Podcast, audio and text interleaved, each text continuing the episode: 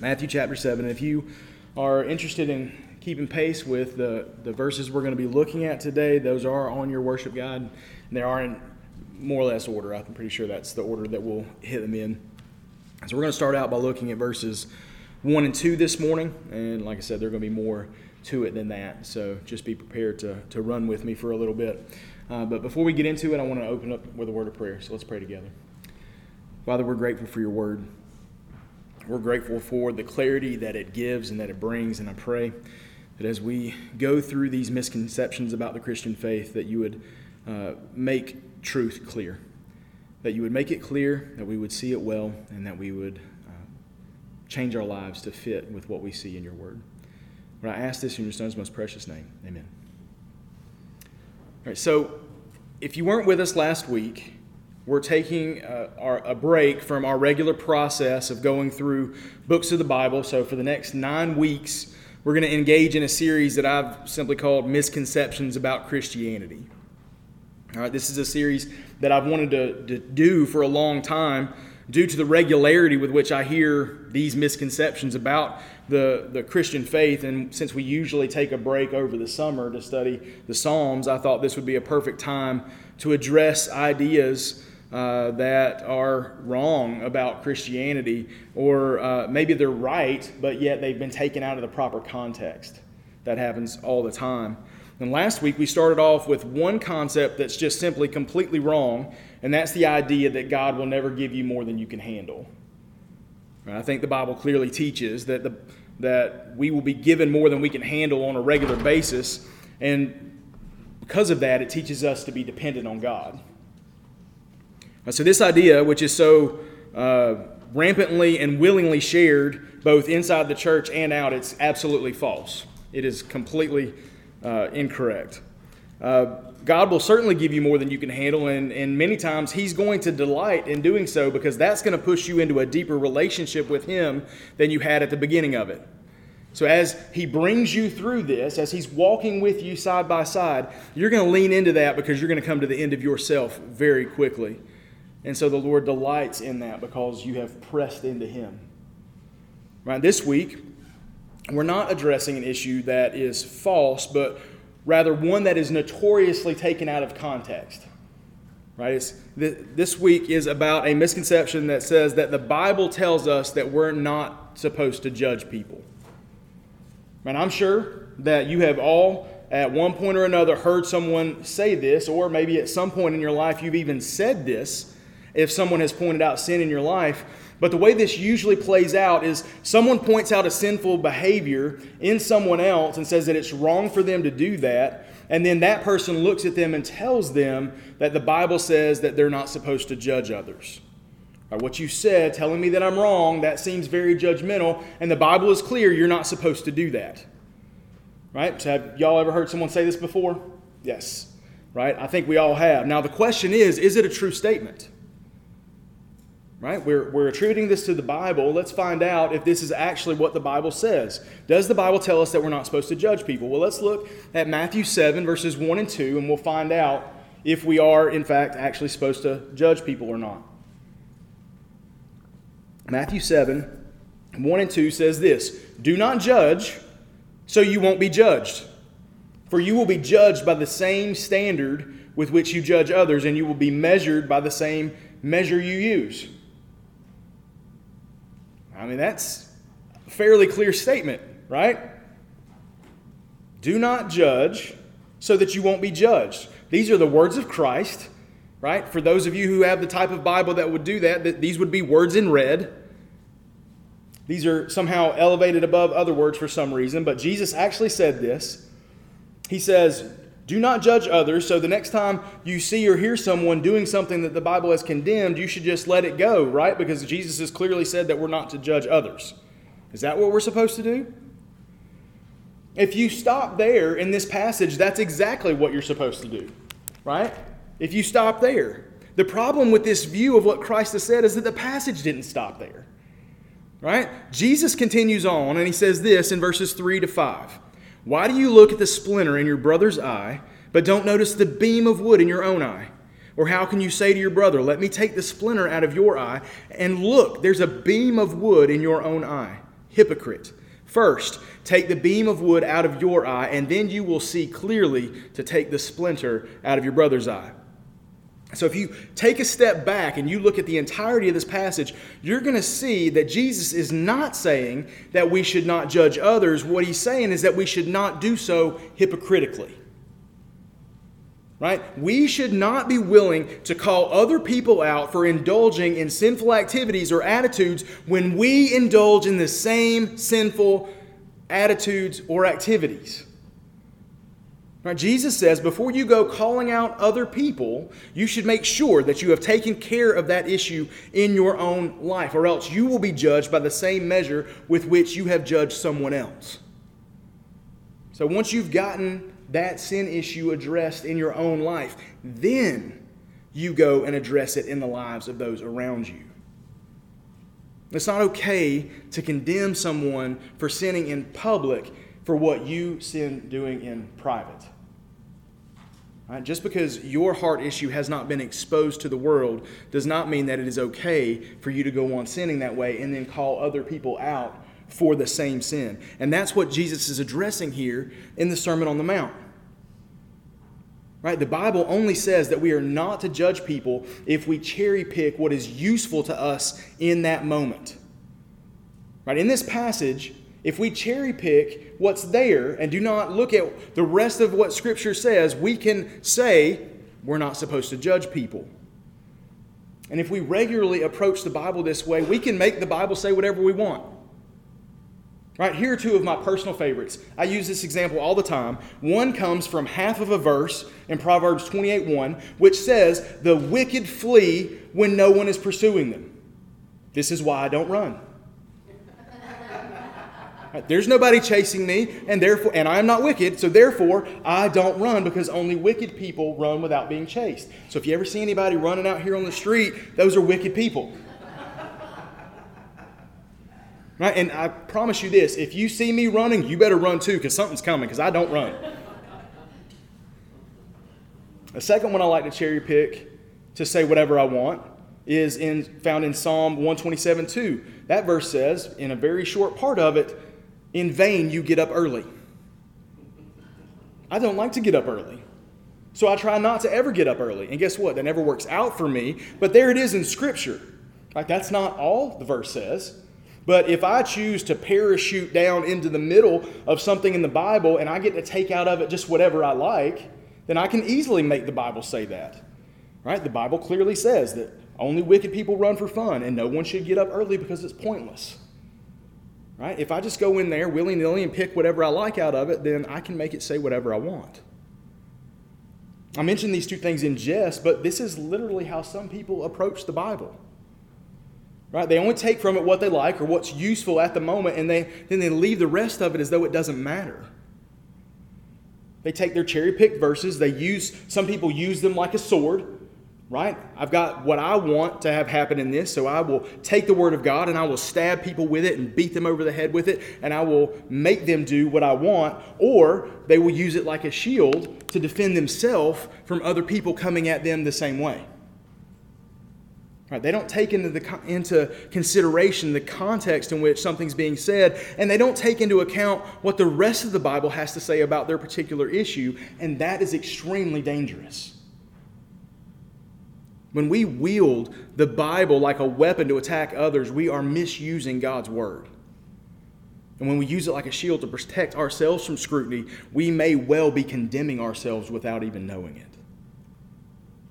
We must remember that the Bible is meant to both comfort us and confront us. Right? It's meant to confront us by calling us out on our sin, which, as I have said before, is anything that goes against the nature and character of God. And it's meant to comfort us by acknowledging that Jesus came to save us from our sin because we cannot save ourselves. This is both and. So, with this in mind, I want us to look at some other passages, right? So that we don't narrow our view down to something and, and make the Bible say what we want it to say. I want to look at some other passages that will hopefully clear up any confusion on whether or not we should call someone out on their sin. The first place I want to turn to is 2 Timothy 3, verses 16 to 17.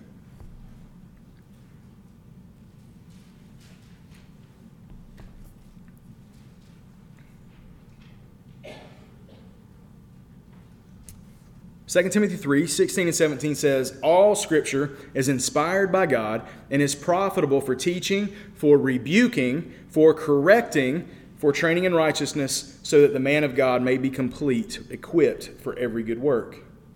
So the Word of God is where everything in the church begins.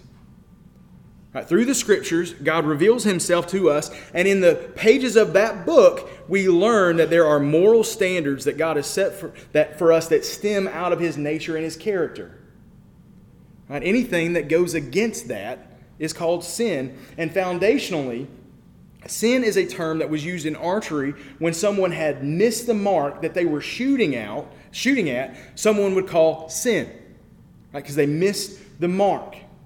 And we find written throughout the Bible that God's target for us is complete and utter perfection. No sin, not even one. One place we're told this is 1 Peter 1 15 and 16, where Peter says, As the one who called you is holy, you also are to be holy in all of your conduct. For it is written, Be holy because I am holy. Right? So we sin and we put ourselves at odd at odds with our creator. Sin earns us separation from God. Sin earns us death and condemnation. That's both physical death and spiritual death. And this becomes problematic because we can't do anything about it. Uh, we cannot be good enough to earn back our salvation because God isn't looking for good enough. Uh, this isn't one of those situations where you can walk into your house with a 97 on your test and your parents are going to be proud of you because you almost got 100. Almost is not good enough in this situation. 100% is all that is acceptable. And we fall short of that on a daily basis.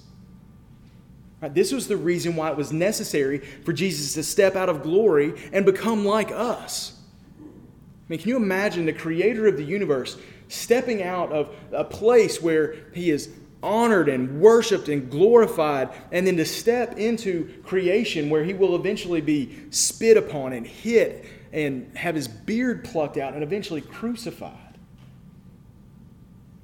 Our sin is so severe that it required the Son of God to step into his creation to take on our flesh so that he could live the life that we should have lived.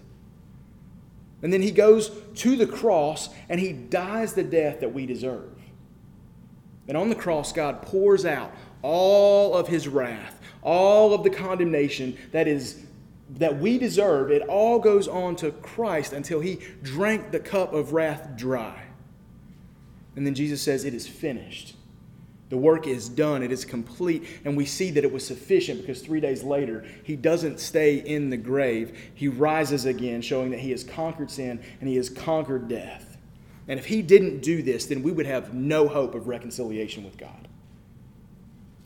Right? Because he did this, we can repent of our sin, we can accept the perfect gift of righteousness that Christ has offered to us.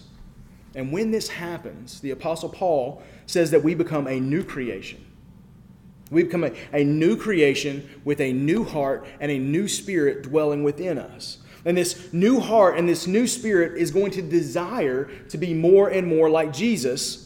But unfortunately, we still struggle with a sin nature. Anybody had any perfect days since you professed faith in Christ? If you say yes, you're a liar and lying's a sin. So there you go. Sin is deceitful. And it is something that we struggle with all of our life, and it likes to sneak up on us. It likes to attack from the darkness, from the blind side. And before we know it, even though we have struggled to root this sin out of our life, we're going to find ourselves falling back into this pattern of going against God's nature and character. And we do it again, and we do it again, and we do it again. And so, one of the purposes that, that God has given us, the church, is to help us watch out for those blind spots. Right? I'll watch your back if you watch mine. Right? Help, help me see where I'm falling into sin, and I promise to help you see where you're falling into sin. And this is a very loving thing that we can do for one another, but it means that we have to be known. We have to let people in to show them our vulnerabilities, let them see our weaknesses. And so when we do this, we are asking people to cast judgment on us. In a very specific way, though. Right? So it is indeed a call to judge one another. Now, and we don't do that based on our personal preferences or our standards that we have set for ourselves. I'm not going to judge you based on what I want from you. I'm going to judge you based on what the Word of God says you should be doing. And in the same way, you should do that for me. Right? If you come at me and say, Chris, I just don't like the way you talk. Well, okay. Is it ungodly? No. I just don't like your draw. okay, you know, this is this is not something that I can handle, but if in that draw I'm speaking ungodly things, that you can address with me and you point it back to the Word of God and you show me, hey, you're doing this. This is not how it's supposed to be, and I think you should repent. And if I can see that clearly, that's my desire. Like I've told people a million times, I don't have to be right, I want to be right. I want to be right with God. I want to move towards Him in every single day of my life. Right? We use the Word of God so that we can teach, we can rebuke, and we can correct people when they're straying away from God's nature and character. And it's an act of love. It's an act of love to do this for someone. It is a loving thing to stop, to step in front of someone and stop them when you see them pulling away from the Lord. There's a quote that says sin will take you farther than you want to go, it will keep you longer than you want to stay, and it will cost you more than you want to pay. I have no idea who said it. I like it though. It will take you farther than you want to go, it'll keep you longer than you want to stay, and it will cost you more than you want to pay. And so it is an unloving thing for us not to do this for one another. To not judge is, the, is a lack of love. So we have to love someone enough to step in front of them and confront them. If someone is willing to do that for you, that is an amazing gift that you should thank God for and you should thank that person for. It's an amazing act of love. And when this process is necessary, Jesus has laid out the steps for us to handle this situation in Matthew 18, 15 to 17. And we also get a little bit of help from the Apostle Paul in Galatians 6, 1 and 2.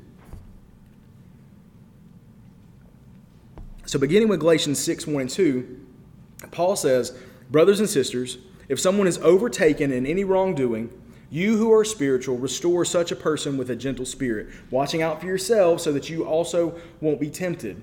Carry one another's burdens. In this way, you will fulfill the law of Christ. So, if we see someone going down a sinful path or acting out in a sinful way, first things that, the first thing that we need to do is to prepare our own heart to approach that person. Right? First of all, as we saw in Matthew chapter 7, we need to see if we're guilty of the same sin. Right? If we are guilty of the same sin, we need to take the log out of our own eye so that we can take the splinter out of the eye of the brother and sister in Christ who we have noticed this sin in. And one of the things that I have noticed is that we have a tendency to be able to point out the sins in other people that we also struggle with. We just don't necessarily call it sin in our life, but we notice the the characteristics of that sin, and so it's easy to see that in someone else. Second, we need to guard ourselves against the temptation to sin. As I mentioned before, sin is deceitful. We need to be careful that we don't find ourselves sliding into the very same sin that we have addressed in someone else, or finding ourselves going into another sin. Right? We can begin to elevate ourselves when we see, hey, there's a sin that I don't struggle with. Let me go confront that person. And then we become proud that we don't struggle with that same sin. Or maybe we did struggle with it once before and now we don't. And so we become proud that we don't struggle with that sin anymore. And pride is a sin. And we need to be repentant of that. So we have to make sure that we are guarding ourselves from falling into similar sin. Third, we need to prepare our hearts to come with gentleness if the situation will allow it. That's what the Apostle, Apostle Paul said in Galatians 6. We are all prone to sin. Right? We all struggle with it in one way or another. And if we approach these difficult conversations with that in mind, we will find that the conversations will go much better and we'll find, we'll find that they're, much more fruitful in the end.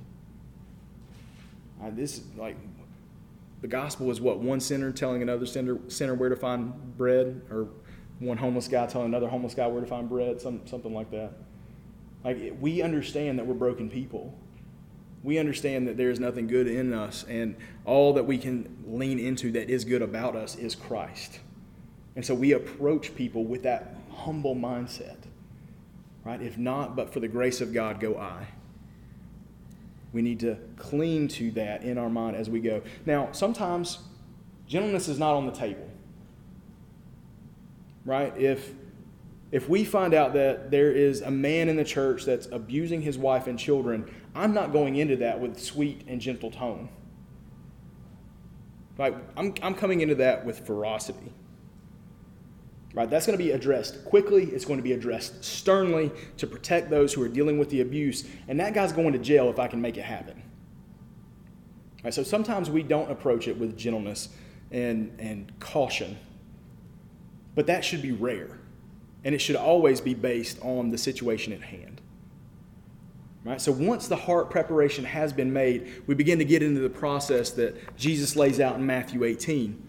In Matthew 18, 15 to 17, Jesus says, If your brother sins against you, go tell him his fault between you and him alone. If he listens to you, you've won your brother. But if he won't listen, take one or two others with you, so that by the testimony of two or three witnesses, every fact may be established. If he doesn't pay attention to them, tell the church. If he doesn't pay attention even to the church, let him be like a Gentile and a tax collector to you. so we see a process here.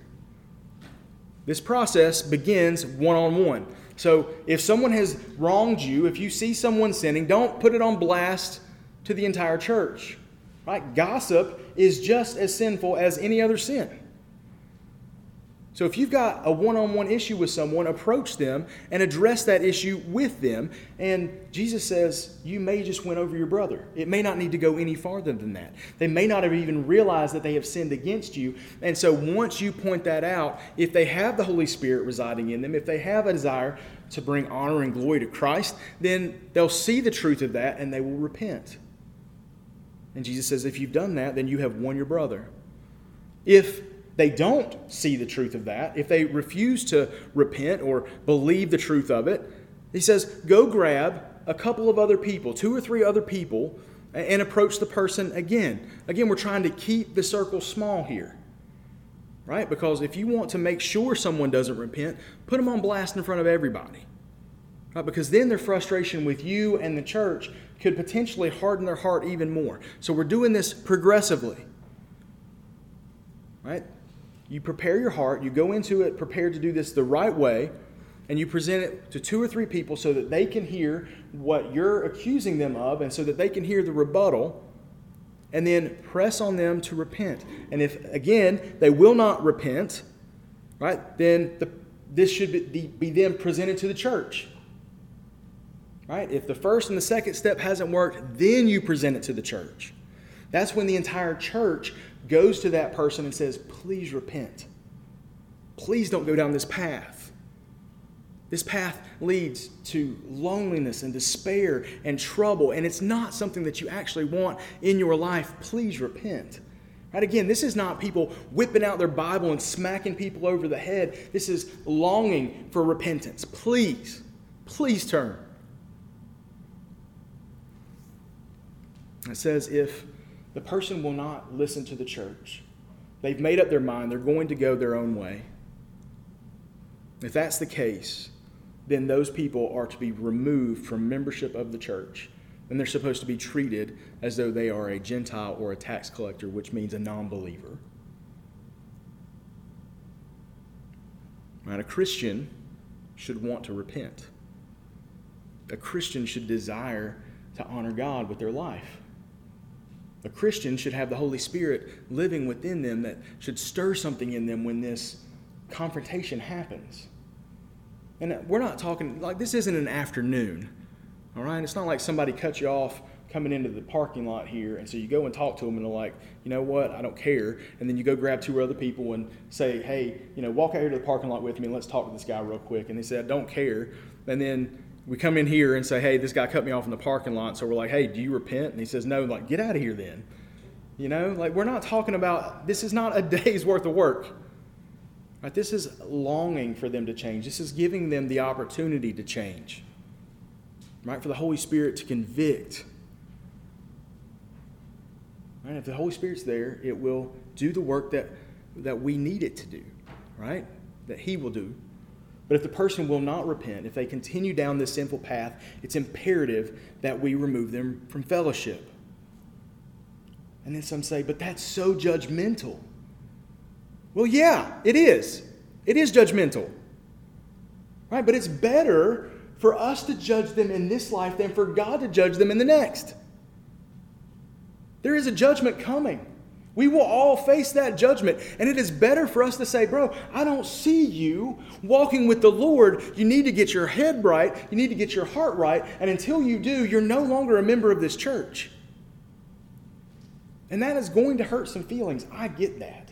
That is going to strain some relationships. I get that. But it's better that we do that now than for that person to go to the great white throne judgment, face God, and God say, Depart from me, I never knew you. How is it loving someone to allow them to continue to go down a path that is leading to condemnation by a holy and righteous God? How can you just casually let someone do that and say that you love them? There's no love in that at all. That's cowardice. That's us being more concerned about our own safety, our own selves, our own relationship with that person than that person's soul. If we find people who are going down this path and they will not repent, then it is imperative that we remove them from fellowship. And we see reasons for that in 1 Corinthians chapter 5 verses 1 to 8. So let's take a look at that real quick.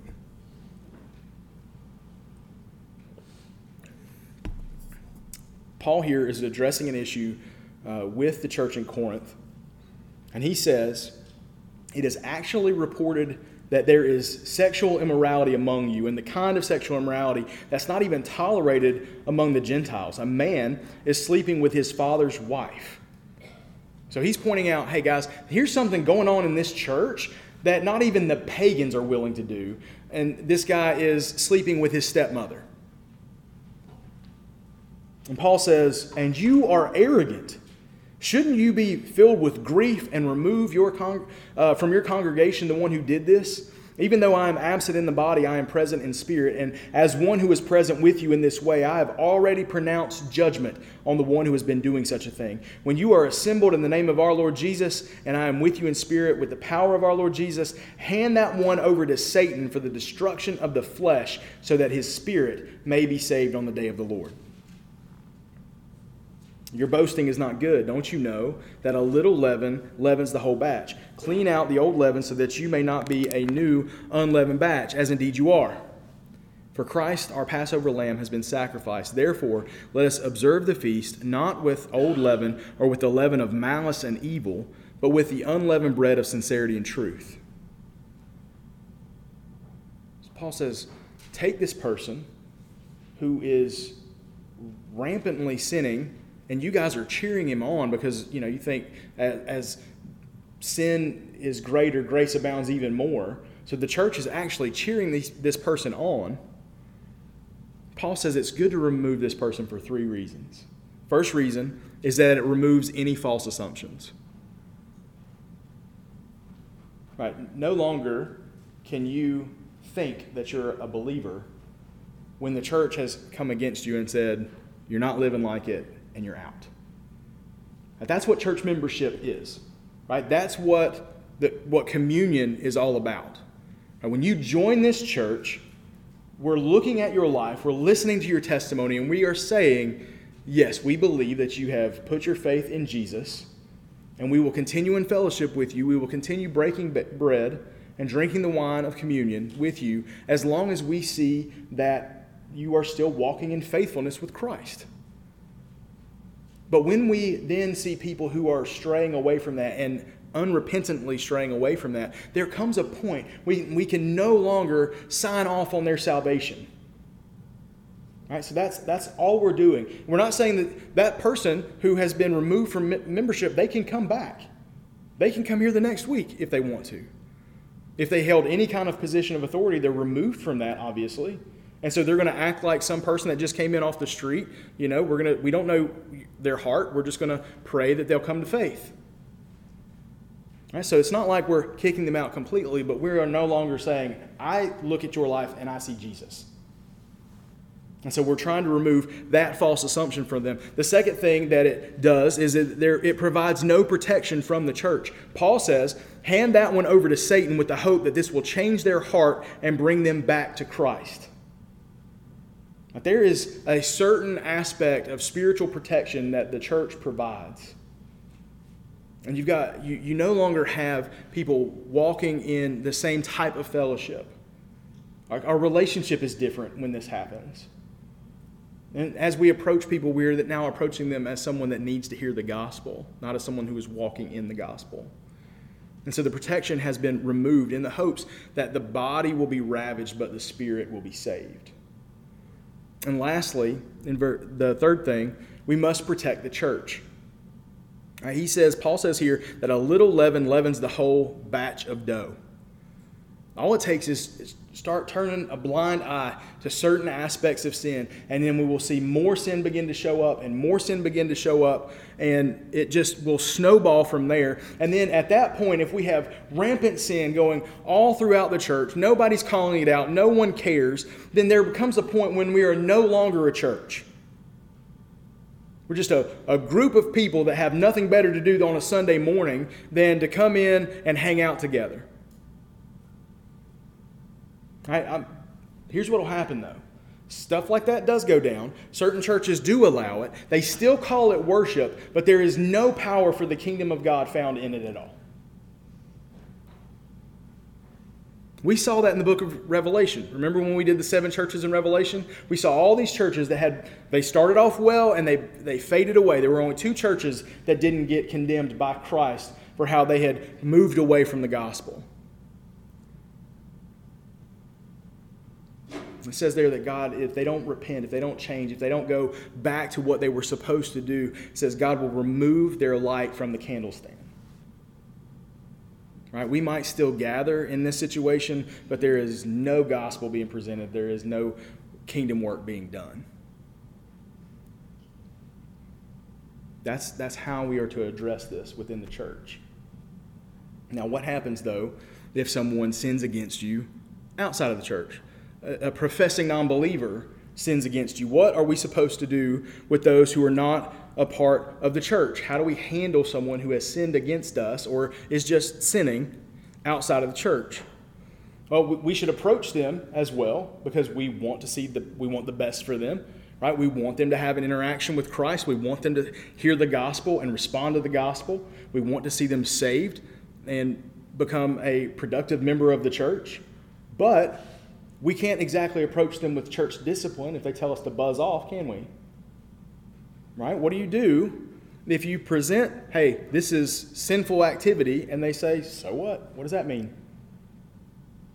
Right? This is situational, obviously, right? Every situation will be a little bit different, so we can't we can't approach it the same way every time, but we also can't approach it by saying, hey, you're sinning against God. Which God? What do you what do you mean? What does that mean? They don't care about that. All right, so first off, pray about it. Right? Get your heart ready. Same, same process here. Pray that the Holy Spirit will be working in their heart to see, see change. Present the situation to the person who is sinning in some way. Share the gospel if you can. It's a great opportunity. Right? When they say which God, you say the only God. And you talk to them about the sinful nature of humanity and how God wants a relationship with them, and He provided an opportunity for that through Christ. If you can get that out, go for it. Perfect opportunity. But you present your case, and then you have to leave the rest up to God. You can't make them do anything. Right? Paul talks to this in some degree at the tail end of 1 Corinthians 5, in verses 9 to 13. He says, I wrote to you in a letter not to associate with sexually immoral people.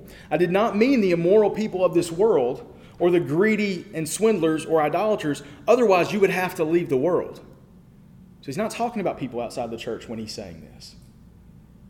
Uh, he says, But actually, I wrote you not to associate with anyone who claims to be a brother or sister and is sexually immoral or greedy, an idolater or ver- verbally abusive, a drunkard or a swindler. Do not even eat with such a person. So when we have, if we have somebody who we are addressing church discipline with within the church, like we're not supposed to have the same relationship that we had before. Verse 12, Paul says, For what business is it of mine to judge outsiders? Right, don't, you, don't you judge those who are inside. God judges outsiders. Remove the evil person from among you. So, Paul's primary concern here is those who are within the church. Right? Know that this is being handled one way or another, whether you get what you're looking for out of that conversation with the non believer or not. It's not being overlooked. God is still taking this stuff into account. There will be accountability at some point, even if it's not within this life. But we cannot begin to expect someone who is a non believer to act like a believer. Right? Obviously, we've got certain moral codes that the entire world has recognized. You know, we can't just go over and kill somebody, we can't go steal their stuff. So, like, obviously, those are different issues. But when we're talking about sins of sexuality, when we're talking about uh, immoral thoughts, if we're talking about, you know, the, the sin of anger, what do you mean the sin of anger? Like, nobody outside of the Christian faith understands that to be sinful. Right? You're, you're selfish. You're pursuing your own thing. Doesn't everybody, they will say? Uh, we just cannot hold them to the same standard that we would hold somebody within the church. And then what happens when they look at you and they say, You're being judgmental and only God can judge me? I've, I've heard it. People have said that to me. And to, to those people, I want to say, again, it is my judgment of you is so much better than the judgment that God is going to bring to you. You should want my judgment more than you want the judgment of God. And essentially, they're just saying that you have no, you, you have no power here. All right, so they're kicking the can down the road. But Hebrews 10, 26 to 31, is a scary verse. It says, For if we deliberately go on sinning after receiving the knowledge of the truth, there no longer remains a sacrifice for sins, but a terrifying expectation of judgment and the fury of a fire about to consume the adversaries.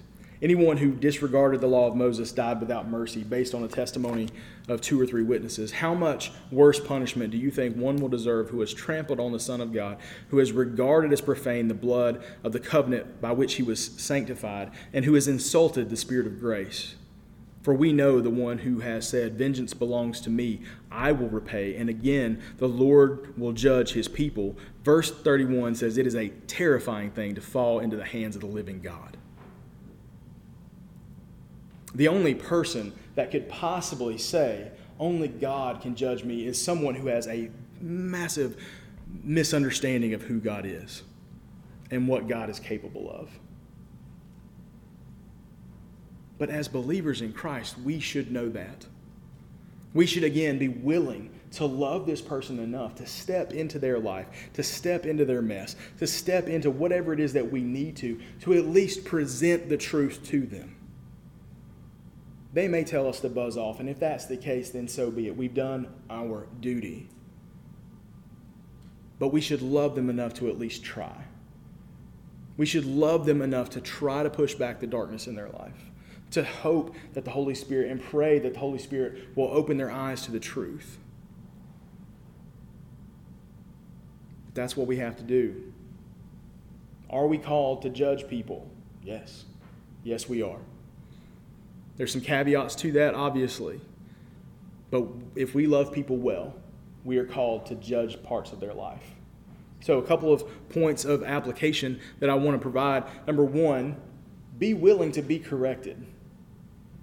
Right? If somebody sees you straying because we can't see it ourselves, then be willing to hear that from people.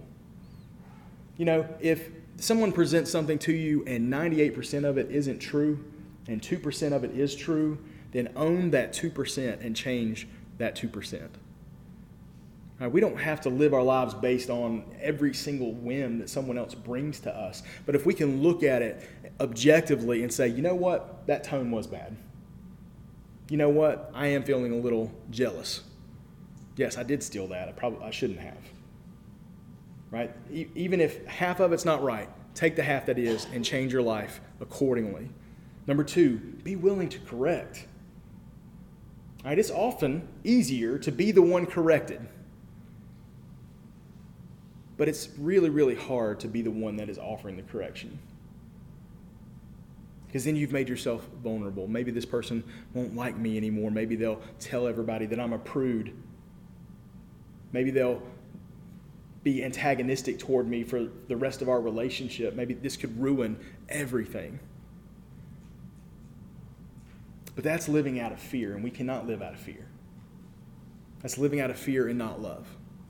We must be willing to love.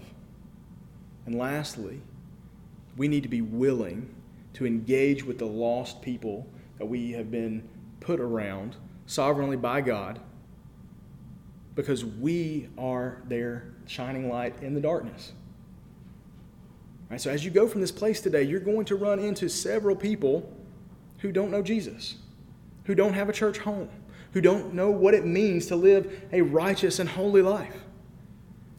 And it is up to us to present that to them, to love them enough to show them that you're going down a path that leads to destruction. We need you to turn. Right? Because we love you. We don't want to see this happen to you. And that might come across as judgmental. I once shared my faith with a coworker, and I talked to her about Jesus. I talked to her about sin. I talked to her about judgment. And so she looked at me in the face and she said, you're telling me that you think I'm going to hell. Well, yeah, yeah, that's exactly what I'm telling you. She's like, Doesn't that seem rather judgmental of you? I'm like, it's like, girl, that, I'm not the one sending you there. I'm just the one delivering the mail. We didn't have the same relationship after that, right? That's a little tense. This was actually in a GameStop when I was in seminary, and you know, we we, we had some cold shoulders after that, after, after that interaction. But I love that girl well enough to share it with her, to risk rejection, to risk an awkward workspace, because I want to see her come to faith in Jesus. And I pray that you want that as well. Let's pray together. Father, help us. Help us to live in the reality of the word. Help us to see that you have called us to be judgmental not in a way that elevates us above someone else, but in a way that shows that we know your word and we love people and we want to see them come to faith and we want to see people continue to walk in faith. Lord, give us courage to speak the truth. Give us the love that we need to, to walk into the mess of people's lives and to see what's going on there and to push that back with the power of the gospel. Lord, help us to be a church that is known for our willingness to risk it all so that we can save some lives, so we can save some souls. Well, we can't do that on our own. We can only do that by presenting it, and the Holy Spirit has to work through, through their hearts and to open their eyes, to bring them to the reality of their sin and your holiness. And Lord, I pray that as we present this, as we leave this place today, that many people would hear it, that we would be faithful with the message, and that you would change hearts, and that we would be able to glory in the kingdom expansion. I ask all of this in your Son's precious holy name. Amen.